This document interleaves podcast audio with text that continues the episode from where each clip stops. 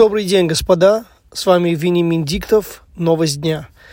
Новость дня сегодня, 26 октября 2020 года. Президент Турции Реджеп Эрдоган призвал своих граждан бойкотировать и не покупать французские товары из-за обострения двух стран. Что я хочу сказать по этому поводу? Я уважаю очень его мнение, но я очень люблю Францию, э, французскую культуру, музыку, живопись, историю. А, и я бы, конечно, высказался против такого бойкота.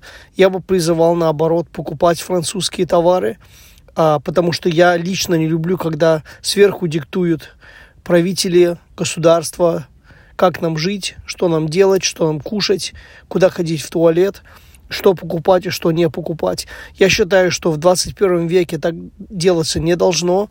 Я считаю, что мы свободные люди, и мы сами, тем более взрослые люди, сами способны решать, что нам покупать в магазине и на что тратить свои честно заработанные деньги, а что не покупать. Поэтому, опять же, я против такого бойкота. Я призываю всех покупать французские товары, или, или, опять же, за свободу, тратьте свои деньги хоть на что, покупайте турецкие товары, французские товары, российские товары. Это абсолютно ваше личное дело, на что тратить свои личные деньги. Еще раз спасибо. Новость дня. С вами был Вениамин Диктов. Пока.